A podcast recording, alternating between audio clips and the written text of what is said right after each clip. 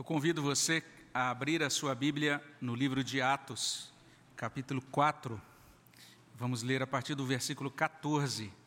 Atos 4, a partir do versículo 14 até o versículo 22.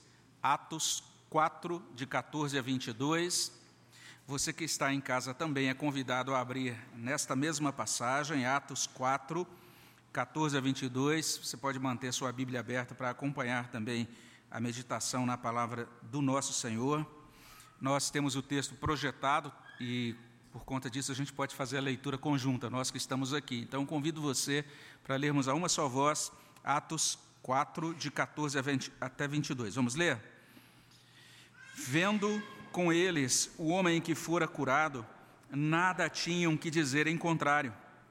E mandando-o sair do sinédrio, consultavam entre si, dizendo: Que faremos com estes homens? Pois, na verdade, é manifesto a todos os habitantes de Jerusalém que um sinal notório foi feito por eles e não o podemos negar. Mas, para que não haja maior divulgação entre o povo, ameacemo-los para não mais falarem neste nome a quem quer que seja. Chamando-os, ordenaram-lhes que absolutamente não falassem, nem ensinassem em o nome de Jesus. Mas Pedro e João lhes responderam: Julgai se é justo diante de Deus ouvir-vos antes a vós outros do que a Deus, pois nós não podemos deixar de falar das coisas que vimos e ouvimos. Depois, ameaçando-os mais ainda, os soltaram, não tendo achado como os castigar por causa do povo, porque todos glorificavam a Deus pelo que acontecera. Ora, tinha mais de 40 anos aquele em quem se operara essa cura milagrosa. Senhor, abençoa os nossos corações. Que a tua palavra, ó Deus, seja viva e eficaz. Que ela encontre lugar no nosso coração que ela, ó Deus, produza um bom fruto na nossa alma.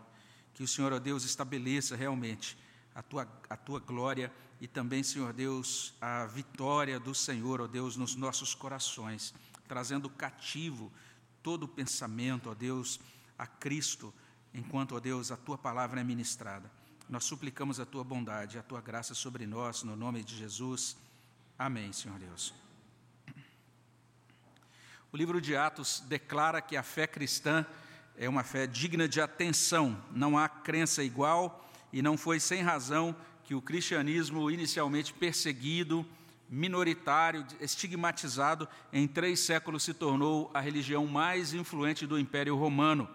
Dentro daqueles limites do Império, essa, essa religião cresceu e estabeleceu forte influência e pode ser que você, quem sabe até você que tem acompanhado aí de casa, permaneça olhando para o cristianismo de longe, quem sabe devidamente guarnecido aí com seu colete à prova de fé, e pode ser até mesmo que você tenha chegado àquele ponto em que sua mente esteja cheia de argumentos muito fortes contra o cristianismo, quem sabe baseados em experiências negativas ou até traumáticas com igrejas ou com essa ideia de igreja institucional ou quem sabe você tem alguns argumentos que sejam muito contrários à fé em Jesus Cristo e que estejam é, baseados assim de forma mais sofisticada, quem sabe em teorias, é, talvez científicas ou filosóficas, ou mesmo na matemática.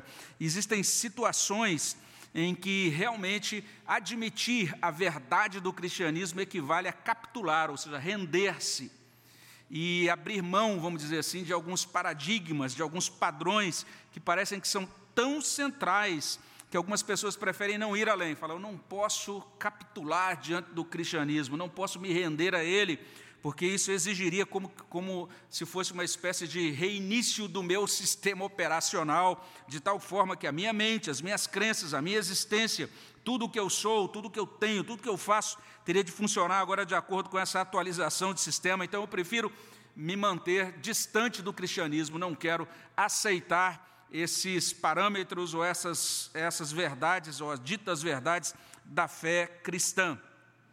A passagem que a gente terminou de ler nos ajuda nessa reflexão né, sobre a singularidade da fé cristã, sobre a singularidade do cristianismo, e ela nos ajuda de dois modos. Em primeiro lugar, informando que a fé cristã pode ser rejeitada, mas não pode ser negada.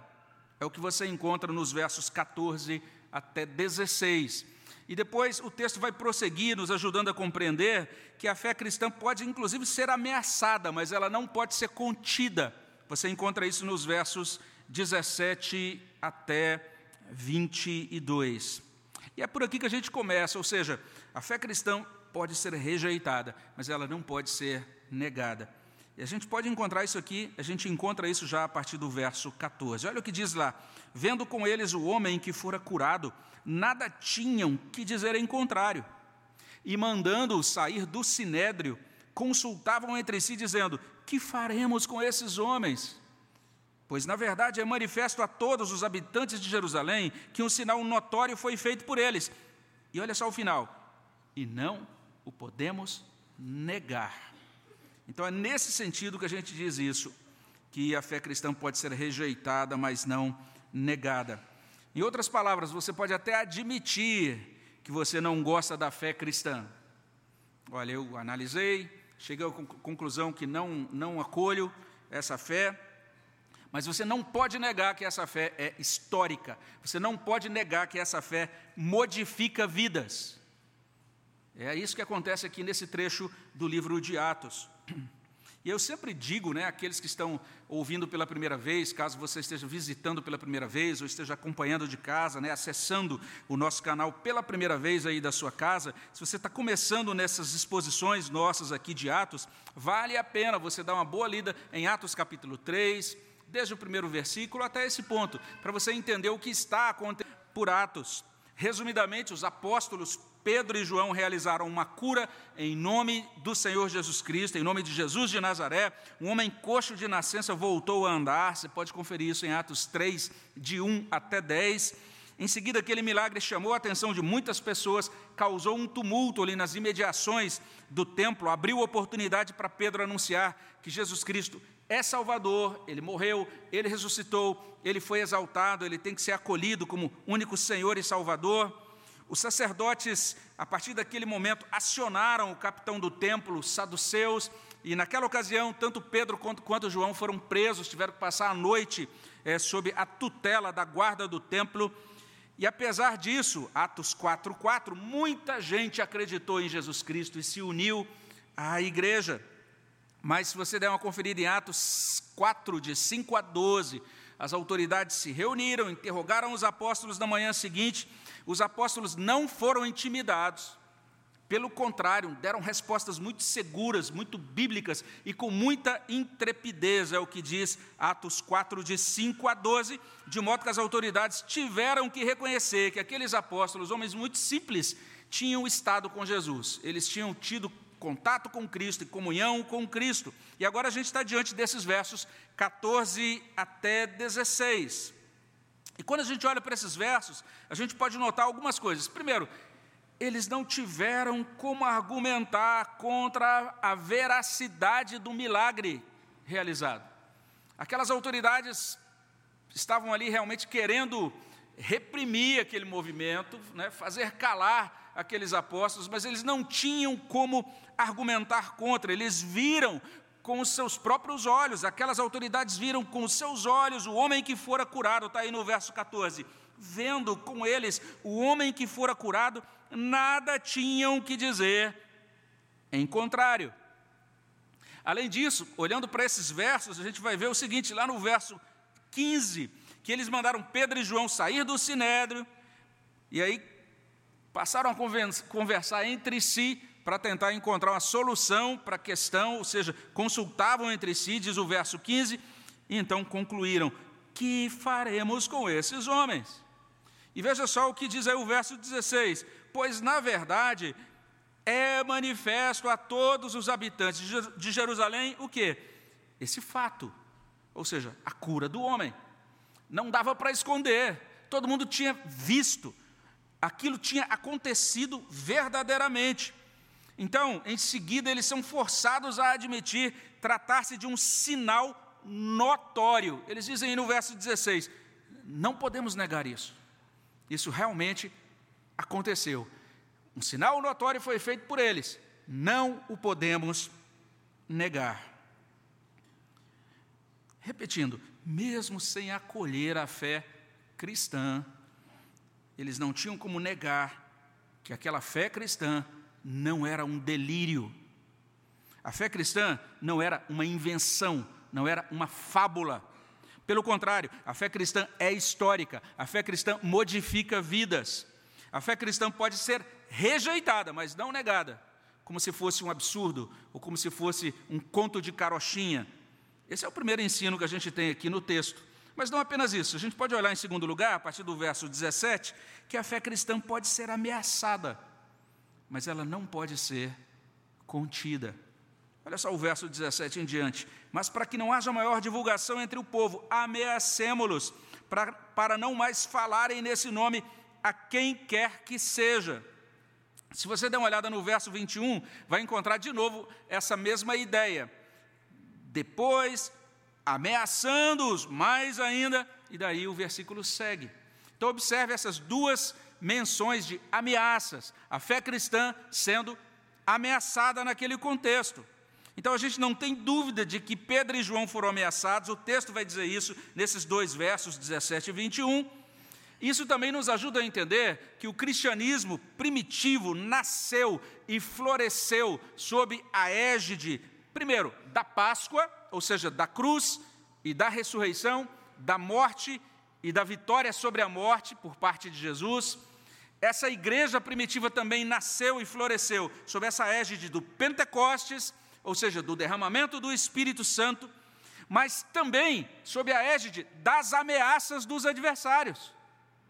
Desde o início, como a gente tem lembrado, né, tem um momento bem, bem é, bonito da história da igreja, logo depois do Pentecostes, né?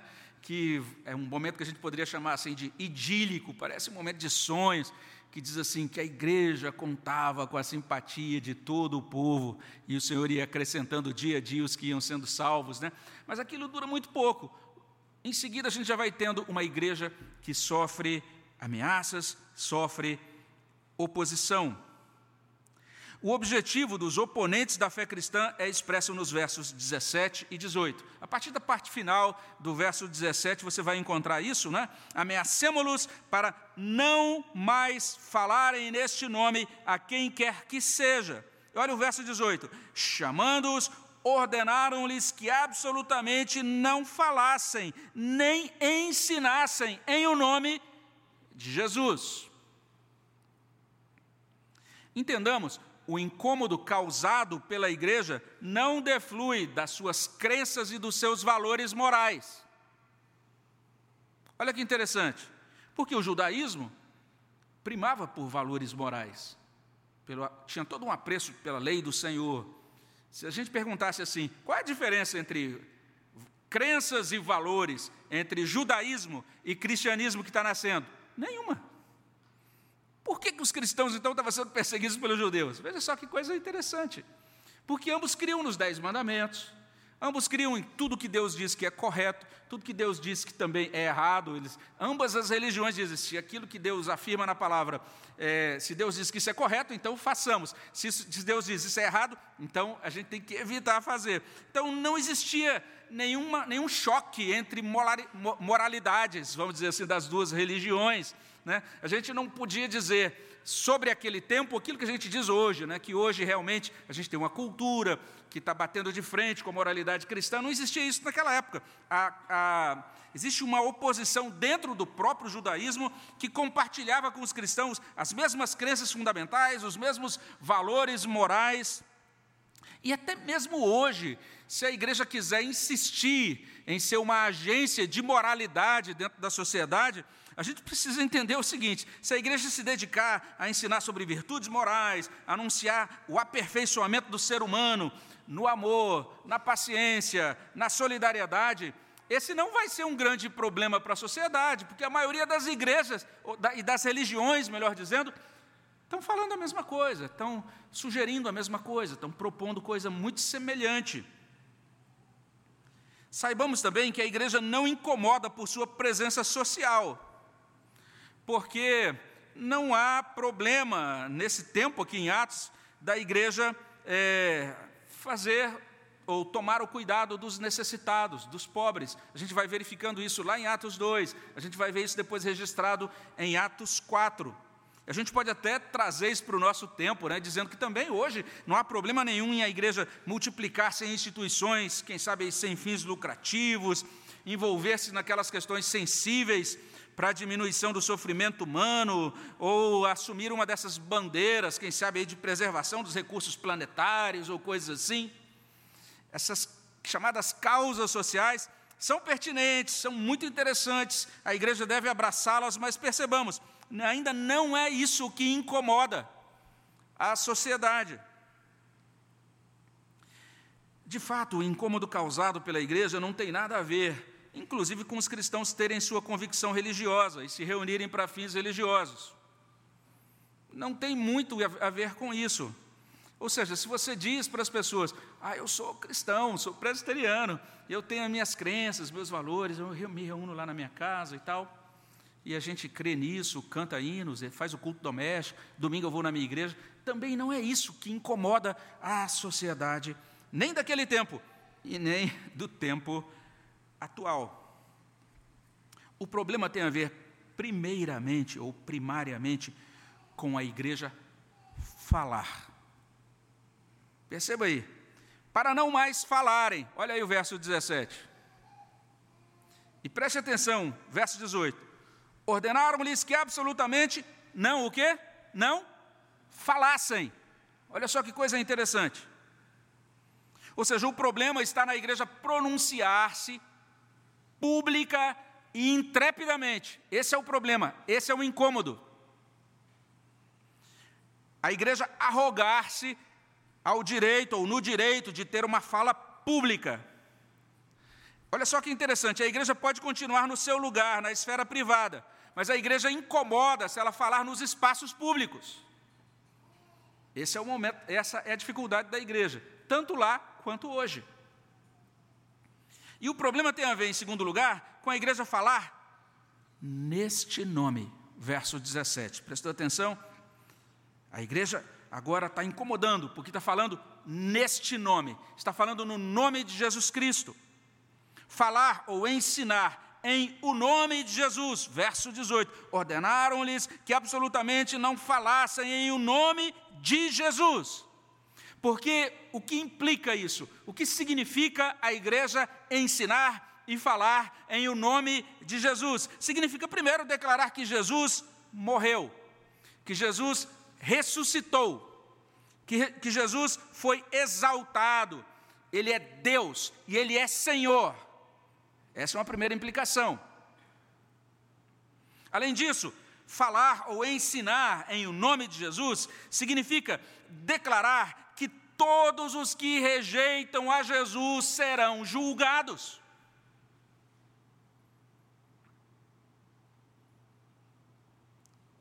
Se isso não bastasse, declarar ou entender que essas afirmações significam que o homem não é capaz por si só de aperfeiçoamento moral. Então você dizer, olha, a nossa religião promove o aperfeiçoamento moral, todo mundo vai bater palma, puxa, que bom, a minha também. Mas você dizer, olha, você é incapaz de aperfeiçoamento moral, por isso Deus mandou Jesus, por que, que ele teve que vir? Por que ele teve que morrer? Porque nós somos incapazes de nos aperfeiçoar moralmente. Sem Ele, nós continuamos escravos dos nossos vícios, das nossas deformidades e dos nossos pecados.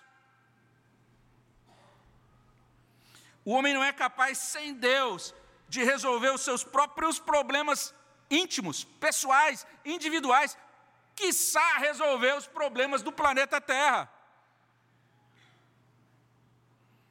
O homem precisa abandonar todas as suas confianças, toda a sua soberba, toda a sua pretensa autonomia, e ele precisa arrepender-se de tudo isso e crer em Jesus Cristo para ser salvo. Por fim, ensinar, pregar em o nome de Jesus, significa declarar que só Jesus pode salvar o homem nenhuma pretensa divindade, nenhum pretenso santo intercessor, nenhuma oferenda deixada à beira de águas correntes ou em uma encruzilhada. Todos os xamãs, orixás, energias, todos os deuses religiosos, ideológicos, econômicos, toda a autossuficiência e, por outro lado, toda dependência que não seja de Jesus Cristo não passa de ídolo que engana o coração e conduz à perdição. É isso que incomoda. É isso que faz a cidade dizer: esse povo está incomodando. Calem-se. Vocês estão absolutamente proibidos de pronunciar-se desse modo. Preste atenção nesse conteúdo inicial de Atos, mostrando uma situação e levantando questões e tocando em assuntos que são muito atuais. Apesar de ser rejeitado pelos homens, é isso que Pedro e João estão afirmando.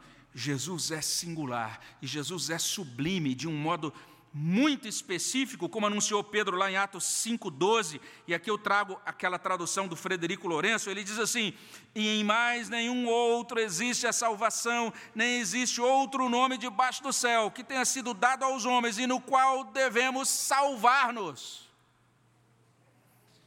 Igreja sendo ameaçada mas não apenas o texto está dizendo isso, que a fé cristã é ameaçada, mas olha o que o texto está mostrando: a fé cristã não pode ser contida.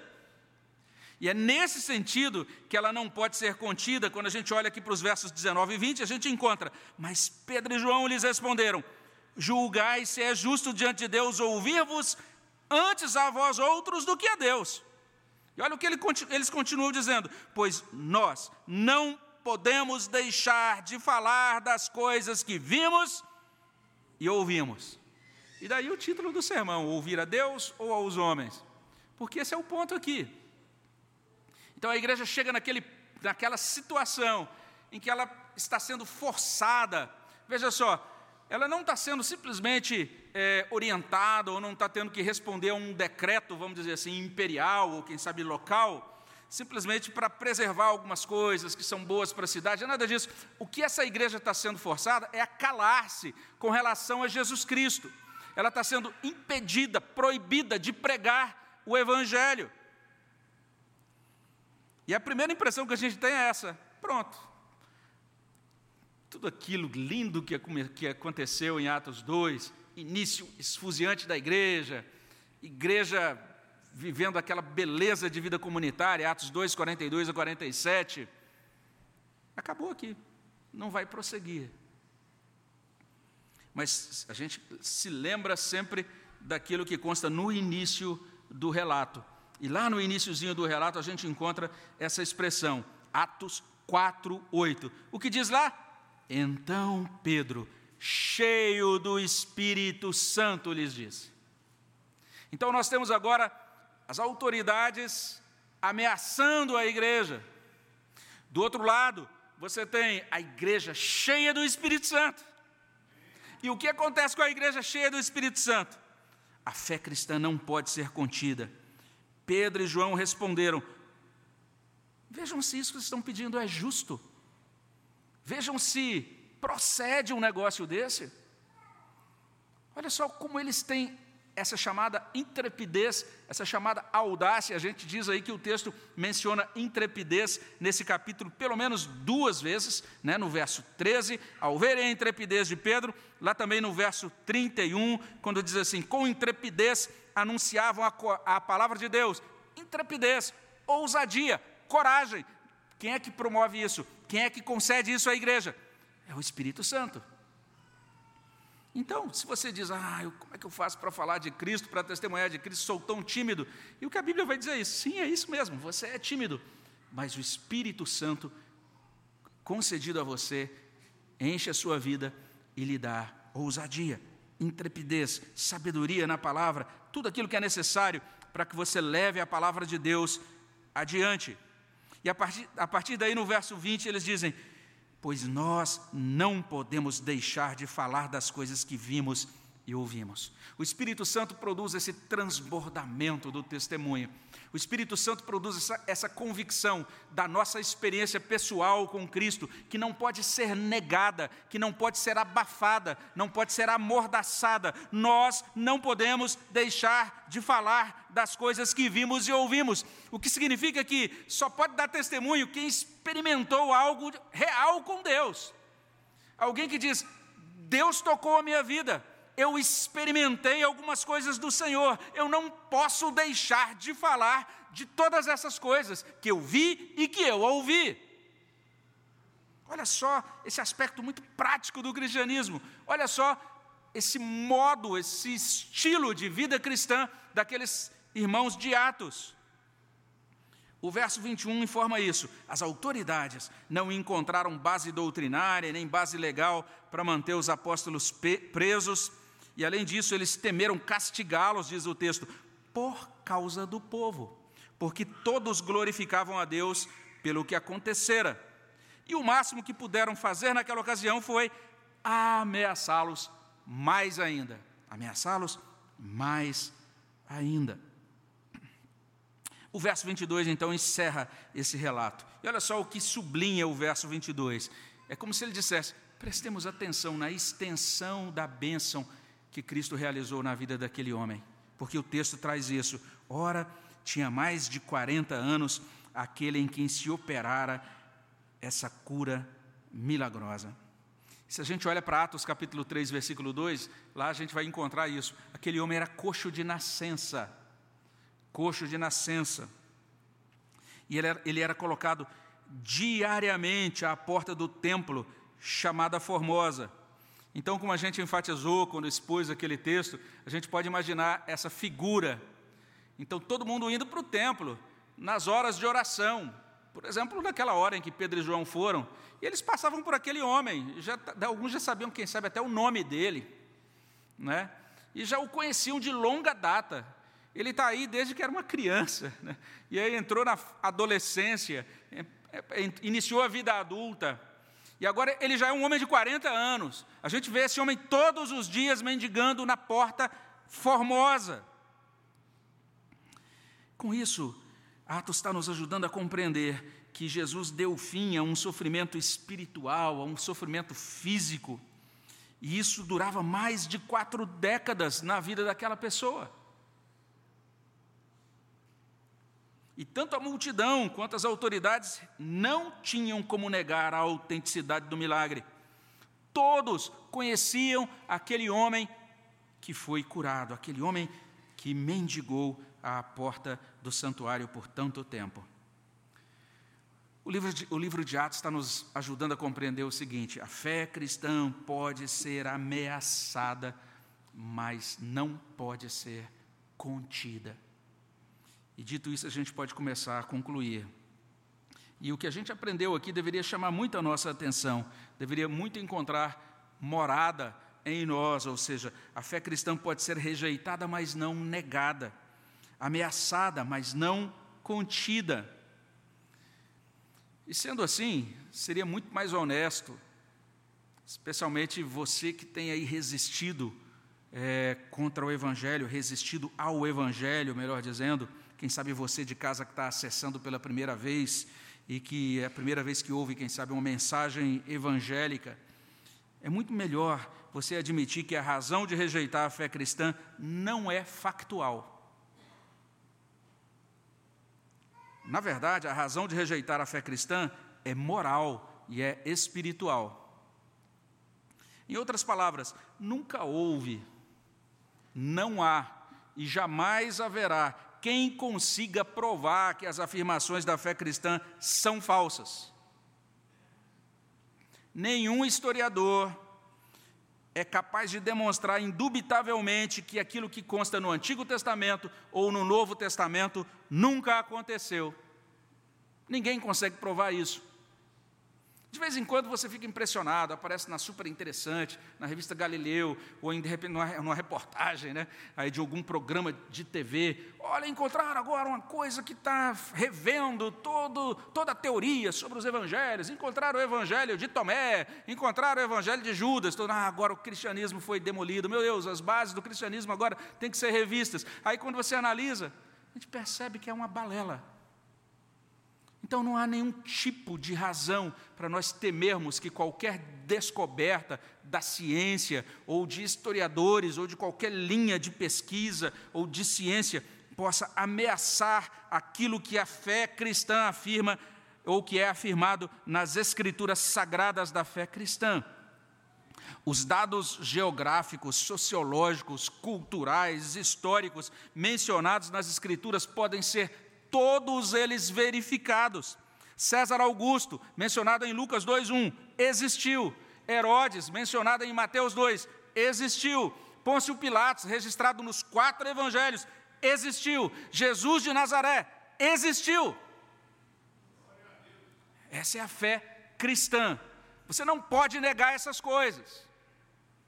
Então, se você é do tipo que tem, de repente, aceitado esses argumentos, olha, cristianismo é uma coisa só para é, pessoas idosas e sem discernimento, que não têm acesso a uma, uma formação acadêmica adequada. Olha, nós que temos acesso, sabemos que todas essas coisas são mitológicas ou são meras é, fábulas para servir de muletas para pessoas desqualificadas, desqualificadas ou preparadas, despreparadas. O livro de Atos, na verdade, todo o Novo Testamento está insistindo nisso. A fé cristã é histórica, a fé cristã é baseada em fatos, isso não pode ser negado. Aqueles homens, líderes de Jerusalém, tiveram que dizer: a gente pode não aceitar Jesus, mas não tem como negar. Olha o homem aí curado. A gente conhece, não tem como negar esse fato, essa evidência, a autenticidade disso. Sendo assim, se você rejeita a fé cristã, isso não ocorre porque ela não seja confiável ou porque ela não seja razoável, mas sim porque você não quer admitir que espiritualmente você não passa de um mendigo à porta do santuário.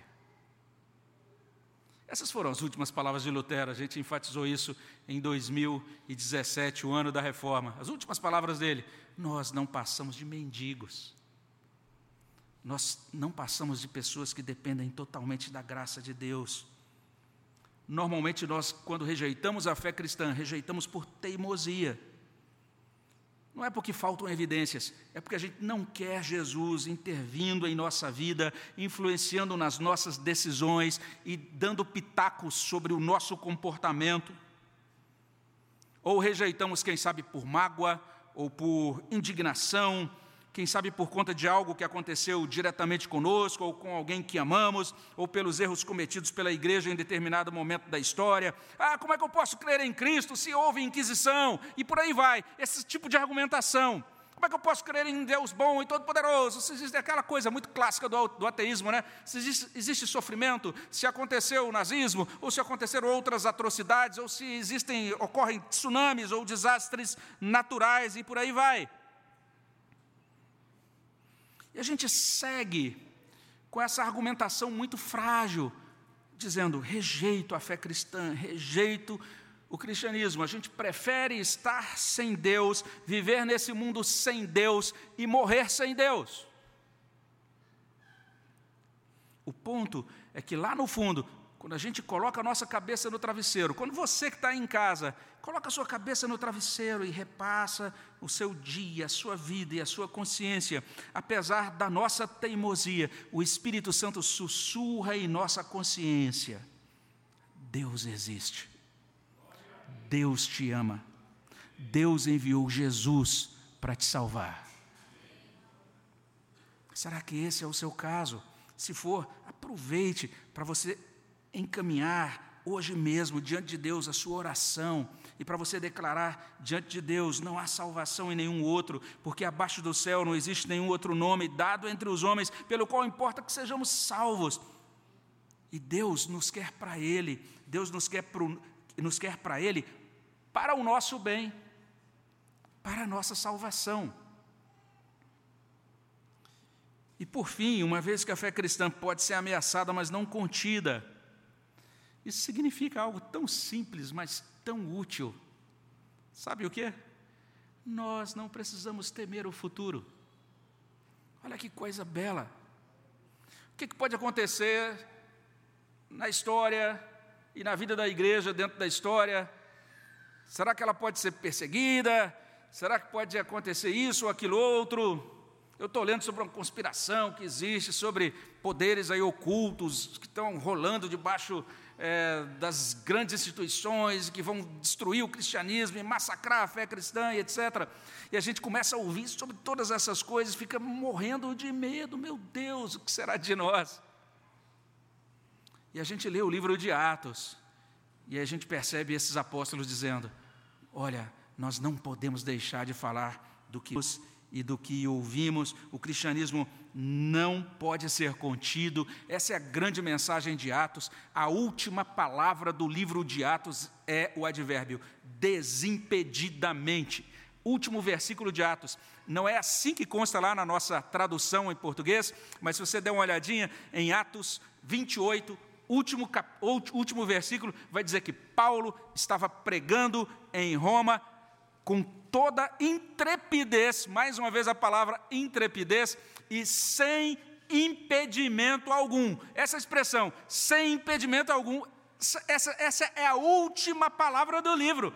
É uma palavra só, desimpedidamente. Um monte de perseguição, um monte de oposição. A gente vai ver o que vai acontecendo nesse livro de Atos. Mas termina o, Atos, o livro de Atos dizendo: o Evangelho chegou à capital do império, desimpedidamente aí a fé cristã não pode ser contida. Então, como a gente cantou no momento do ofertório, se vejo sombras por toda parte, o Salvador não hão de ocultar, pois Cristo é a luz que nunca se apaga, bem ao seu lado, sempre hei de andar. E o coro, né, que é tão gostoso da gente cantar, brilho celeste, enche a minha alma, glória do céu, aleluia, sigo cantando, dando louvores, pois Cristo é meu. Vamos orar sobre isso? Senhor, muito obrigado pela tua graça, pelo teu poder, pela tua presença no nosso meio, no nosso coração, na nossa vida. Obrigado a Deus pelo evangelho do Senhor que nos alcança e nos ajuda, Senhor Deus, a caminhar nesse mundo, a despeito de toda dificuldade, a despeito, ó Deus, de oposições, a, a despeito, ó Deus, de adversidades, mas nós podemos prosseguir cantando, dando louvores, declarando que o Senhor é Deus, que o Senhor é nosso e que nós somos do Senhor. Muito obrigado por isso, Senhor. Traz a tua bondade, aplica a tua palavra ao nosso coração, nos ajuda a responder ao Senhor com louvores sinceros. É o que pedimos no nome de Jesus. Amém, Senhor Deus. Vamos louvar ao Senhor.